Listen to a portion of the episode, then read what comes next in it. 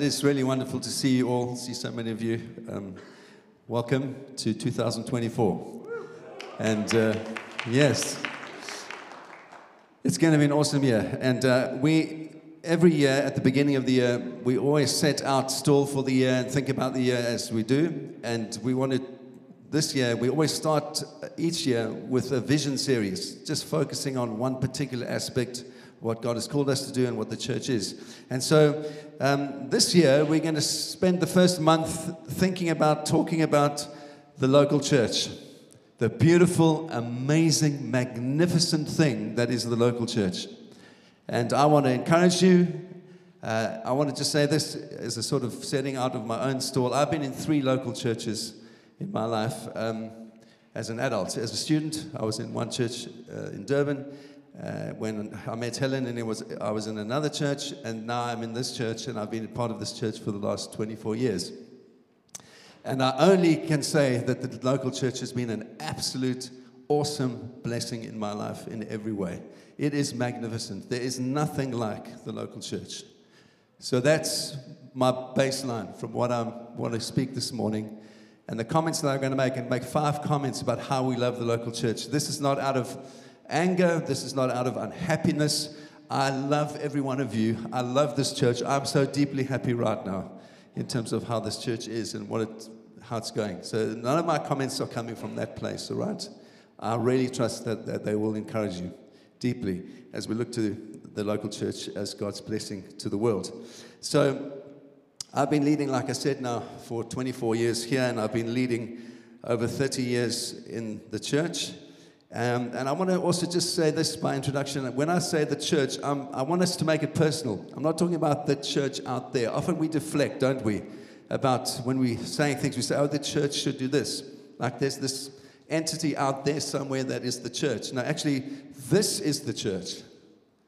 Every one of us.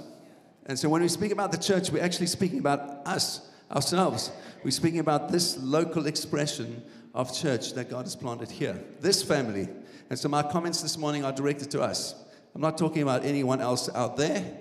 I'm talking about us here as brothers and sisters in Christ. All right? So I just want to say that as well. And um, I've seen many glorious things over the years in, in the local church. I've seen, uh, met the most spectacular people, the most godly people, the most generous people. And at the same time, I've also experienced the most unpleasant behavior that I have experienced in my life in the local church. Isn't that a funny thing? The most unkind, unhelpful, selfish, self centered behavior, also in the local church. Um, I've seen church leaders rise and church leaders fall. I've seen churches planted and grow spectacularly quickly and then implode spectacularly quickly. Uh, I've seen all sorts of things. I've seen scandals. I've seen good things. I've seen movements come, movements go. But all I want to say to you, I was reflecting with a friend of mine who I've known for 40 years. We were talking about our experience of church. And all I can say to you is that when I was 12 years old, Jesus reached into my life and he changed me. And I've never, ever been the same since that day.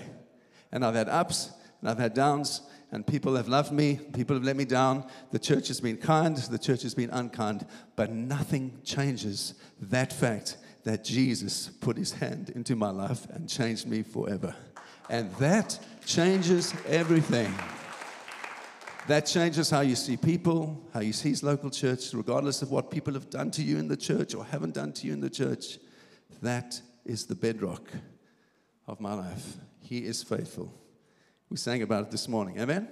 And so, the vast majority of people that I've seen in the church over the years are faithful people serving God in unheralded ways in churches that you've never even heard of, faithfully loving their communities.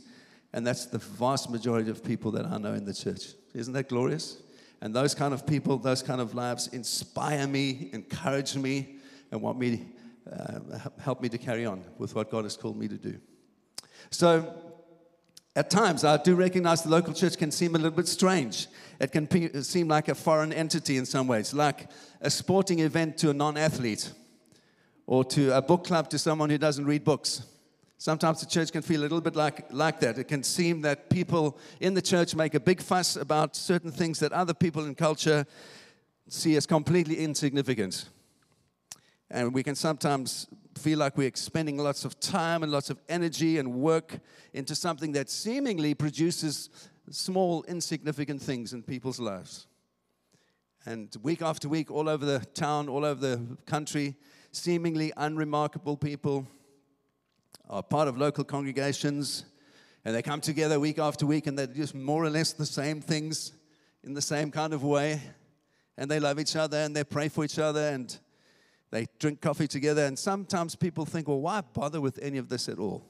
What is the importance of the local church? And I want to put it to you that we have to start, as we address this question, by looking beyond ourselves to God, from which all things begin and end. And God has saved us, He's redeemed us, He's called us out of darkness into light. And we've all been transformed and are being transformed by the work of His Spirit. And that's why we love Him.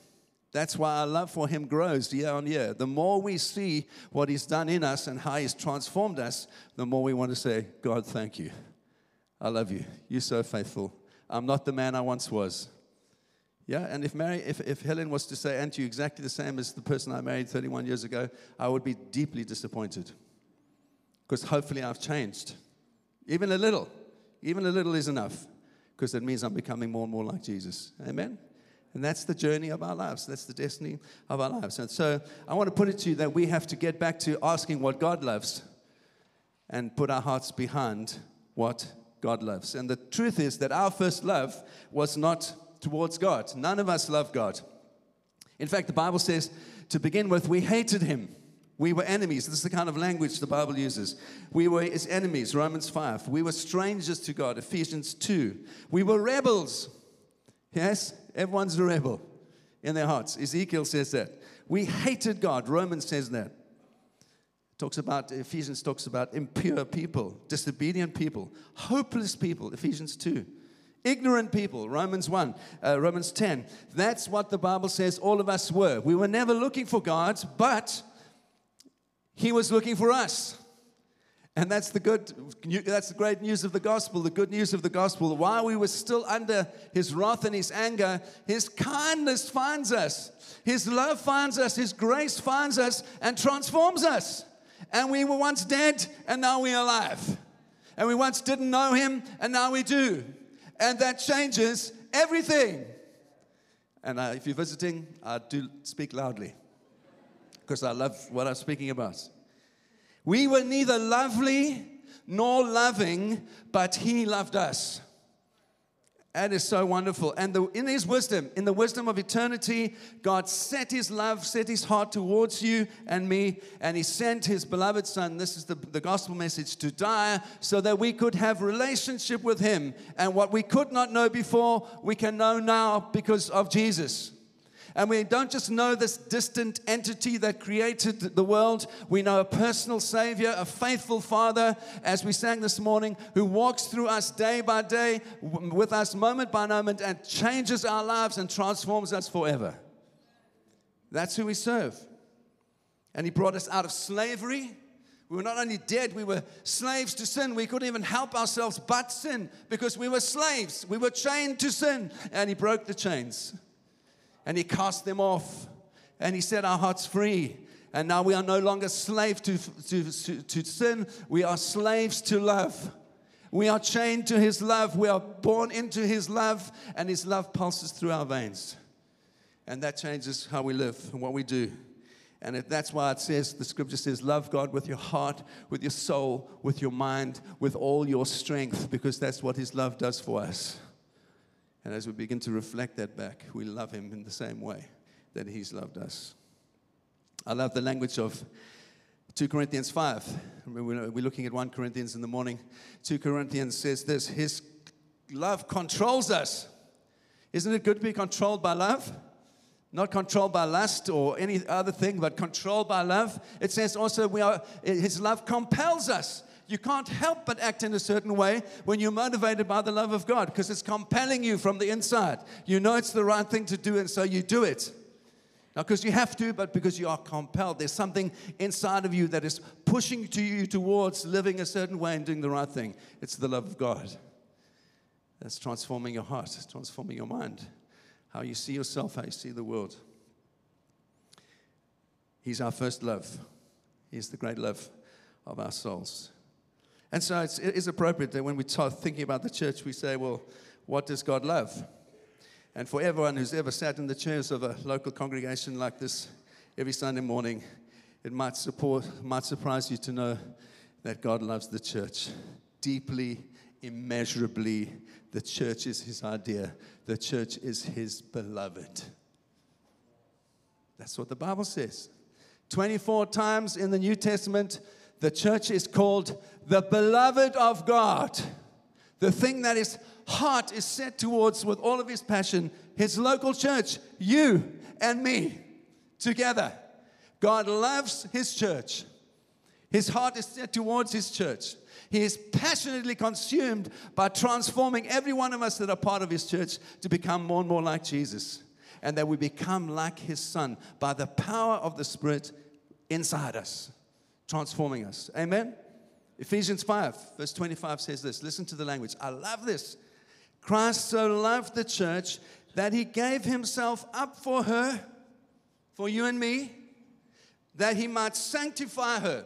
All of us, sanctify us, make us more and more like Jesus, having cleansed her, all of us, by the washing of his word, so that he might present the church, all of us, to himself with in splendor, without spot, wrinkle, or any other blemish, that she might be holy and pure. Come on. We don't have to worry about facial products, ladies. You are going to be blameless, spotless, without wrinkle on that final day. All of us. No wrinkles, no spots, no blemishes. Pure as we are presented to Him. As the Holy Spirit transforms us. What a spectacular truth Paul is speaking of here. The glorious purpose of God's eternal plan of redemption is to gather every single believer, His church, together and perfect us and make us more like Jesus and cleanse us and transform us and present us all to Himself on that final day. Come on, let's get excited about that. That is what the church is. It's not the building, it's not the institution, it's not what the Bishop of Canterbury says. It's about His people all of us together being transformed into the likeness of Jesus by the power of the Holy Spirit, serving Him, loving Him, loving each other, helping each other become all that God wants us to be. That is the glorious bride. That is the church. That's what we're part of. Get excited about it this year. Amen.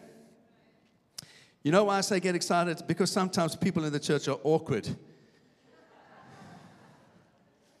We are. We're all messy and awkward. And we're kind of a little bit, we are joking about different people, how they greet each other. Uh, sometimes we come from a South African family and you hug each other. And boys, after rugby matches, when they're greeting the parents of the, of the team, they hug the parents. It's just, that's what the way it is. It's the culture.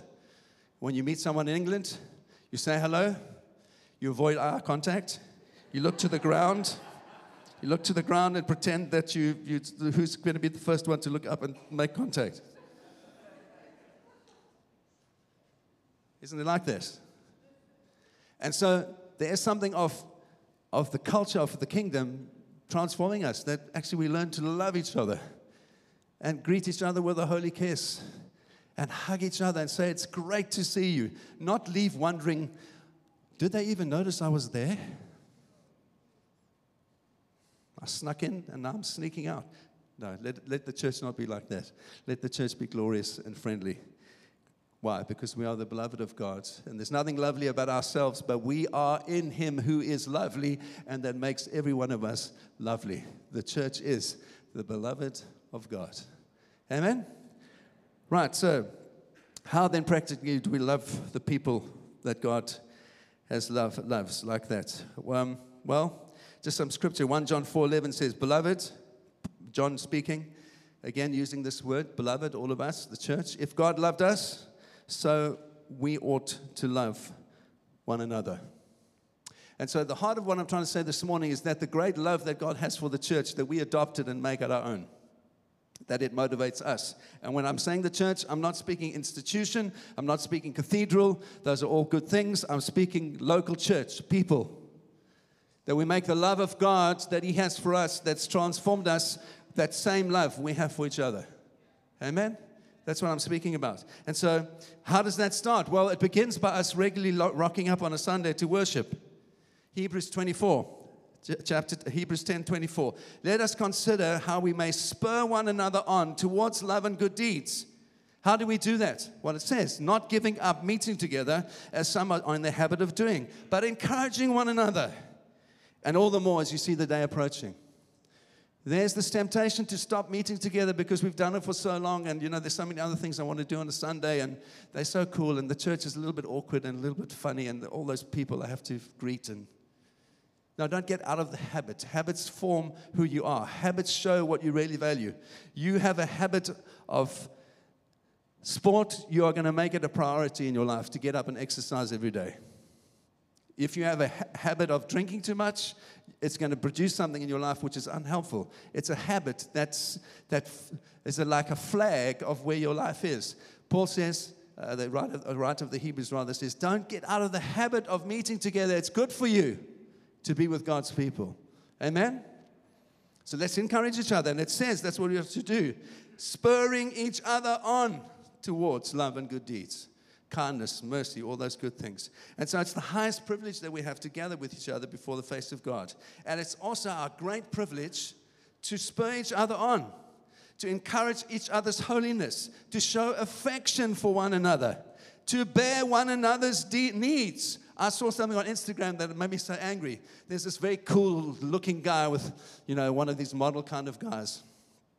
And he's, the little quote is, if it's, not your, if it's not your burden this year, don't carry it. In other words, live for yourself. Live for yourself. Don't worry about anyone else. Look good, exercise, do your whole thing, be the perfect Instagram person. And if it's don't care for anyone else. There's no burden for you to carry anyone else's burden. Actually, exactly the opposite in the church. We are called to bear each other's burdens. That when you feel pain, I feel pain, and we are in, in it together. Sorry, now I'm very loud. That's what we're called to do to bear each other's burdens, to love each other, to show deep affection, to encourage the gifts in the church, and to say, We miss your gift. Are you bringing your gift to this glorious thing that is the church so that the church can flourish and be all that God wants it to be? And when you're not contributing your gift, we are poorer. And yes, we have lots of people that do wonderful things, but the church is more glorious when everyone is contributing its gift. What is your gift? What has God given you? How can you use that this year? Come on. So, People in church are often outwardly unremarkable, but the mutual love of the local church, through that love, we affirm the love that God has for us. And Jesus, he said this when he was um, about to go up to the Father, he prayed this in John 17. He said, Father, I pray that the love with which you have loved me may be in them and I in them. What a beautiful thing to ask. And that's what we're waiting for. We are waiting as we wait for Jesus to come back, as He's transformed us, as we are surrounded by ordinary and yet extraordinary people, as we are surrounded by the sinful and yet the holy, the weak and yet ultimately the triumphant people of God. We are waiting for that prayer to be fulfilled through us. The same love that God lavished on our lives, we lavish it on other people. Someone said to me once, Oh, and hasn't the church hurt you? Haven't people hurt you? Absolutely. Many people have hurt me over the years, hurt our family, my wife. Does that put me off? No. Can I tell you why? When I think about how much I have hurt God and I have hurt other people by my own foolishness, by my own sin, my own selfishness, I'm so grateful that God loved me at all. And who am I to withhold love from you? Who am I when He's been so generous to me. So I want to be generous to others and give another chance and say, Yes, let's try again. And yes, you've hurt me, but I'm going to choose to forgive because Jesus has done the same for me. Amen. And so, how do we practically love? And again, I don't say these things with any accusation in my life uh, in my heart. First thing I want to say, we love the church with our hearts. That's really what it's about. You see, any love that starts with what, I feel, what I experience, and what I prefer, or what I like, or what I crave, anything that starts from that place is not going to stand the test of time when hard times come. What true love is, is born in our hearts and motivated by the gospel. And all other loves won't serve us well as we seek to engage with the messy people that God puts into churches, all right? It has to start with His love.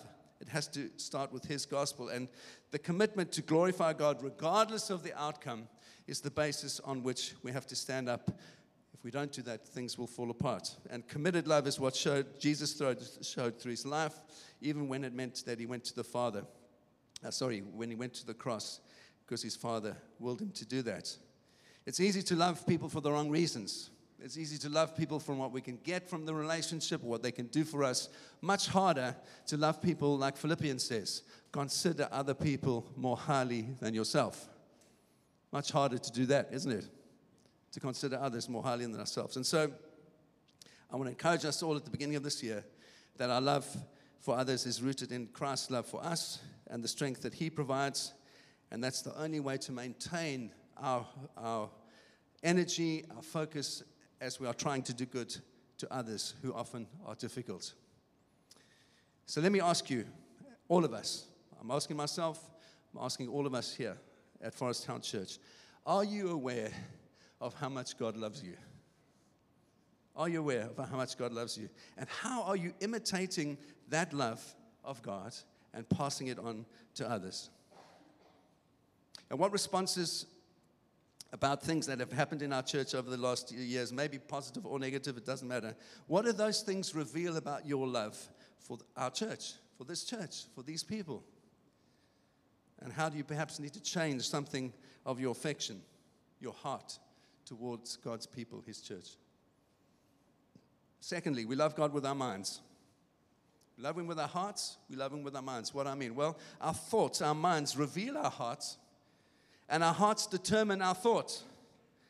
In that way, all of us can go through some self diagnosis. We can, uh, we can do this. If you're not quite sure how much you love God's people, His church, examine your thoughts or your mind about the church.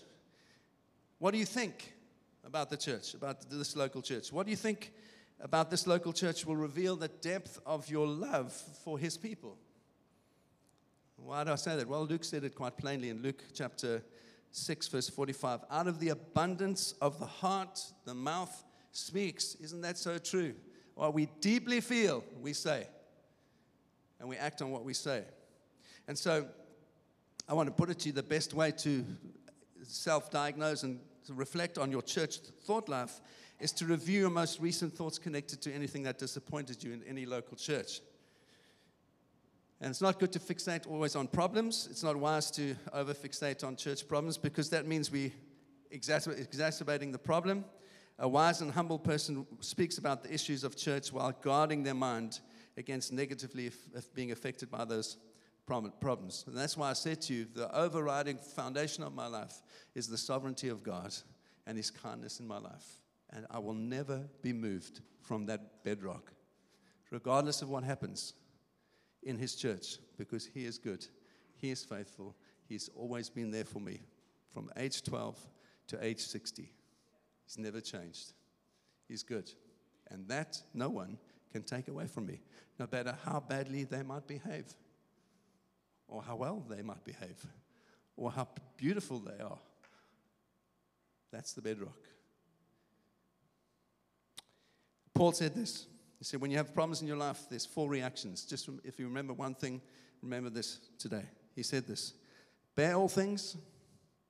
Secondly, believe all things. Thirdly, hope all things. Fourthly, endure all things. We're going to look at it 1 Corinthians 13 when we get there. Amen? Bear all things. believe all things, hope all things, and endure all things. So let me ask you again at the beginning of this year, kindly as I can, as Forest Town Church, what does thinking of the best about any church problem mean to you? Are there ways or times or areas when you have not thought the best about this local church? How could you change to have a more gracious and biblical thought response regarding our church? And I want to say this to you. This is a, uh, when I read this this week, it's like, oh, the dagger goes in, isn't it? Proverbs 18 17 says this The one who states his case first always seems right until another comes to examine him. Isn't that true? We always think our perspective is the right one. I'm absolutely right about this, and why, doesn't pe- why don't people see from my perspective? And that often is the root of problems, isn't it? We can't see things from other people's perspective, and yet it says here the one who states his case first seems right until another comes to examine him. And then suddenly we get a different perspective and think, oh, yeah, maybe, maybe I'm not right about this. Maybe I need to change. We love God with our hearts, we love God with our minds. Thirdly, we love the church, rather, with our time. And I want to th- ask you to think back to when you fell in love with your, or if you're not yet, if you're not married, I'm sorry, it's the only example I could think of, but just think about the first time you fell in love, right? That sort of maddening thing that happens and you can't, you can't think straight and, and it's like just this thing has happened and you don't know what's going on. What is the first thing that happens when you fall in love? with your time. Yeah. And you want to be with that person, don't you? You do anything to be with that person. You transform your, your calendar just to be with that person because your affection, your heart is transformed and changed, and you love them and you want to be with them. And nothing else matters when you're in love. Isn't that true? It's just like this thing happens and, and you, you want to be with that person. Well, it's like that with so many things in life. What you love, you give your time to. You love sport, you're going to give your time to sport. You love your work, you're going to give time to your work. It's just a corollary. What you love, you do, with, you spend with your time. Your time, you spend on those things that you love. Love equals time, and time equals love. And so, distancing yourself from a local church while saying you love the church is antithetical. It's, a, it's a, a, concept that just doesn't make sense. I want to point you back to the love of Jesus again, the love of God. The, uh, the, you know, the most wonderful thing is that God loves us, and He loves you so much with an everlasting love. Even though He's omniscient and He loves everyone, He loves you with an everlasting love. And He loves me with an everlasting love. And because He loves us like this, He wants to spend time with us. He can't help Himself. He wants us to spend time with Him, and He wants to spend time with us. And so I'm pointing you now to some things in the Bible. You can go look them up yourself. Abraham. What does God do with Abraham in the story of Genesis 2:15? Every day in the cool of the evening, He says, "Abraham, I mean Adam. What am I talking about? Adam, I don't want to be with you. Go and spend some time, alone time with yourself, and get on with it. I've given you every perfect gift." Go and do your thing. No. Every day in the cool of the evening, it says God comes and he walks with Adam and he says, I love you. I want to be with you. Amen? And what about some other Old Testaments? The, the, the uh, Exodus 25, verse 8, it says God designed a tabernacle, a place of meeting where he could be with his people and they could be with him. And then he spent a, a, a new way, uh, 1 Chronicles 29, when, when Solomon builds the, the, the temple and the palace, it's so that God can be with his people. And Jesus, my favorite scripture I told you over, over Christmas, John 1.14. Yeah? The word became flesh and dwelt among us. He came to be with us. He wanted to be with us. He wanted time with us. He dwelt with us. And we've seen his glory, the glory of the one and only who comes from the Father, full of grace and full of truth. God is always looking to spend time with you in the cool of the day, in your everyday life, and with his people. God loves when we spend time with him and when we, we spend time with each other. Even the baptism of the Holy Spirit, the church is God's idea. It was birthed in Acts chapter 1, verse 4. Even there, he comes and pours out his spirit so he can dwell with us through the power of his Holy Spirit, that he can be with us, that we can know him. It's beautiful. This is the church. I'm doing my best to encourage you this morning. Revelation 21 3. You're going to spend time with him forever. Come on. Worshiping him, being with him, telling him that you love him and you love his people. Why do I say that? Because it says in, in Revelation 21 3, I heard a loud voice from the throne saying, Look, the dwelling place of God is now amongst his people. It's the same language in eternity, and he will dwell with them. And now, the most beautiful part they will be his people, and God himself will be with them and be their God. He will wipe away every tear. Come on. You're crying now? There'll be a time where there'll be no more tears. No more pain. No more death. No more mourning for those that have passed on that you love. None of that. Only in eternity, worshiping Him together with all of His people. What a glorious, wonderful thing. And then this wonderful verse says, and He was seated on the throne says, I am making everything new. New heavens, new earth, new relationships, new everything. Everything that's tainted and distorted and fallen, restored to perfection in the new heavens and the new earth. And you and I get to rule and reign with, with Him. Amen. It's not floating on a cloud somewhere, singing songs. It's ruling and reigning in the universe with the great King, all of us that love Him in a new heaven and a new earth. What a glorious, amazing thought. And the urging of God is that we imitate Him in that kind of love the kind of love that He has for us and for His people. He, he wants us to reflect that out and to show that to other people. So I want to ask you again do you love His church? Do you love our local church? Do you love the people? And what does that loving our local church look like you, for you, from your time, with your time? How are your gifts and your time intersecting with our church family? How does the church show up in your weekly calendar? And uh, when I say that question, I'm not asking, I'm not speaking about attending events. I'm not speaking about doing busy things. I'm not speaking about or allowing the church to become something that dominates your life. I'm not speaking about that. When I say, how does the church intersect with your calendar, this is what I'm speaking about. How much do you pray for people in our church?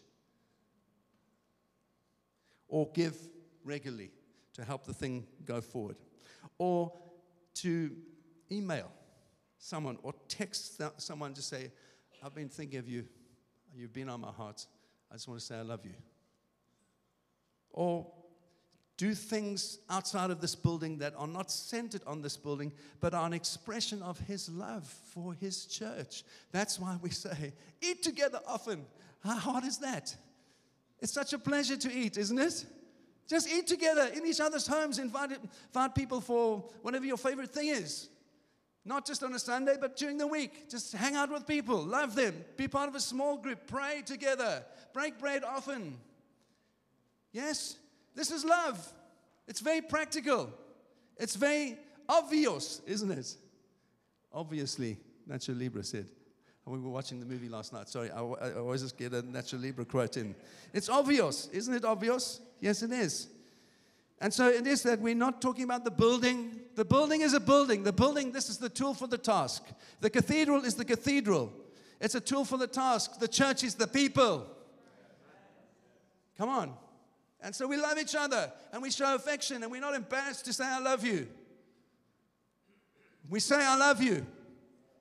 I love you, Johnny. Thank you, Clive. We love God in this very practical way. We love Him with our time. Four, I'm nearly finished. Point number four. We love each other with our hands. We love the church with our hands. And there, many years ago, we um, studied the book of James in this church, which transformed my life as, as I was preaching it, and it transformed our church. We had gone through a really, really hard time, and it saved us, that preaching series. In the James, book of James, James encourages all of us as believers, and he says this be a doer of the word rather than a hearer only. Do you remember that for those of you that were around? James 1:22. And a loving Christian is a doing Christian. A gospelized person is someone who gives themselves away in love to other people.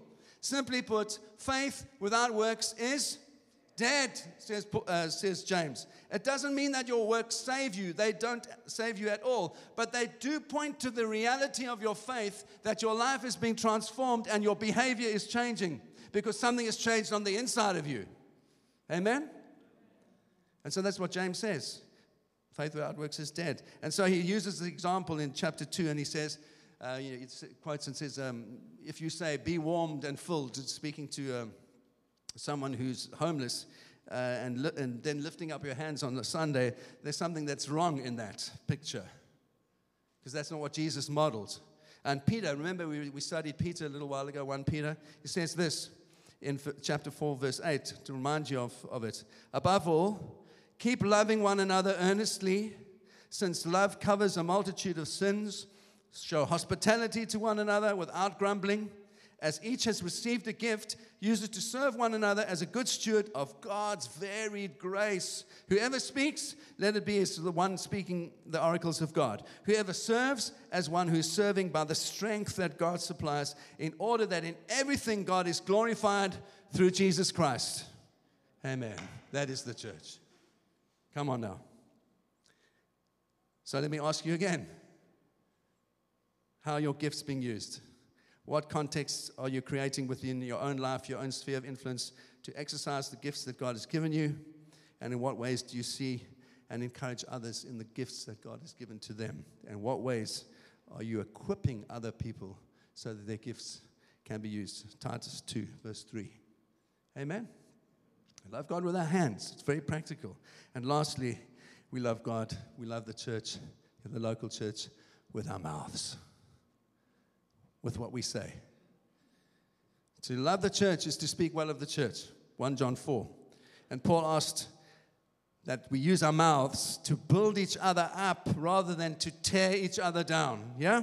Your tongue can be like a hammer, can crush someone, or you can build them up on how you use your tongue, how you speak.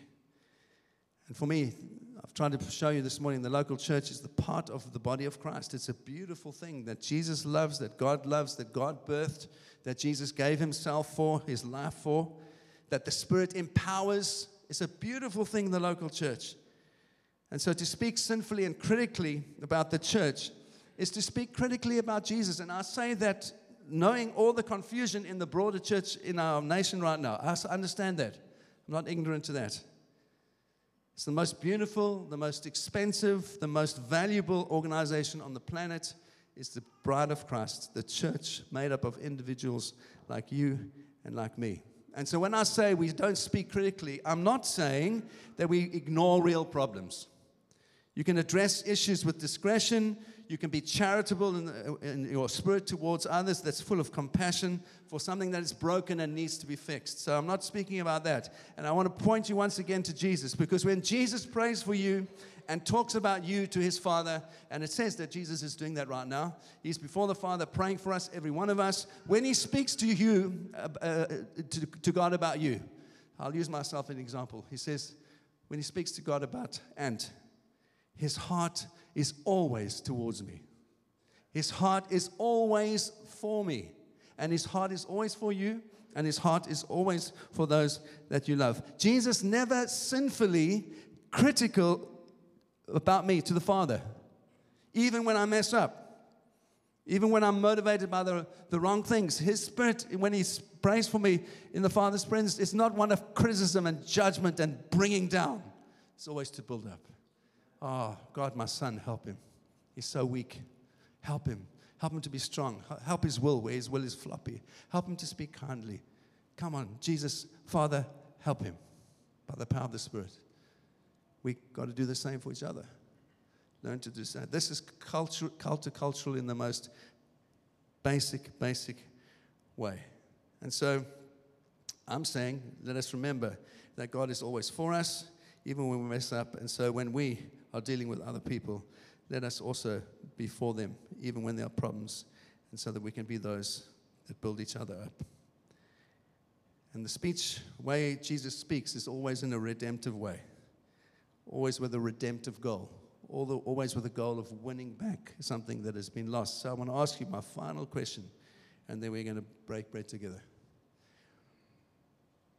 What are your speech patterns like about our local church? Are they redemptive? When you think of something or hear of something negative about another person, is your default to believe the best or to think the worst?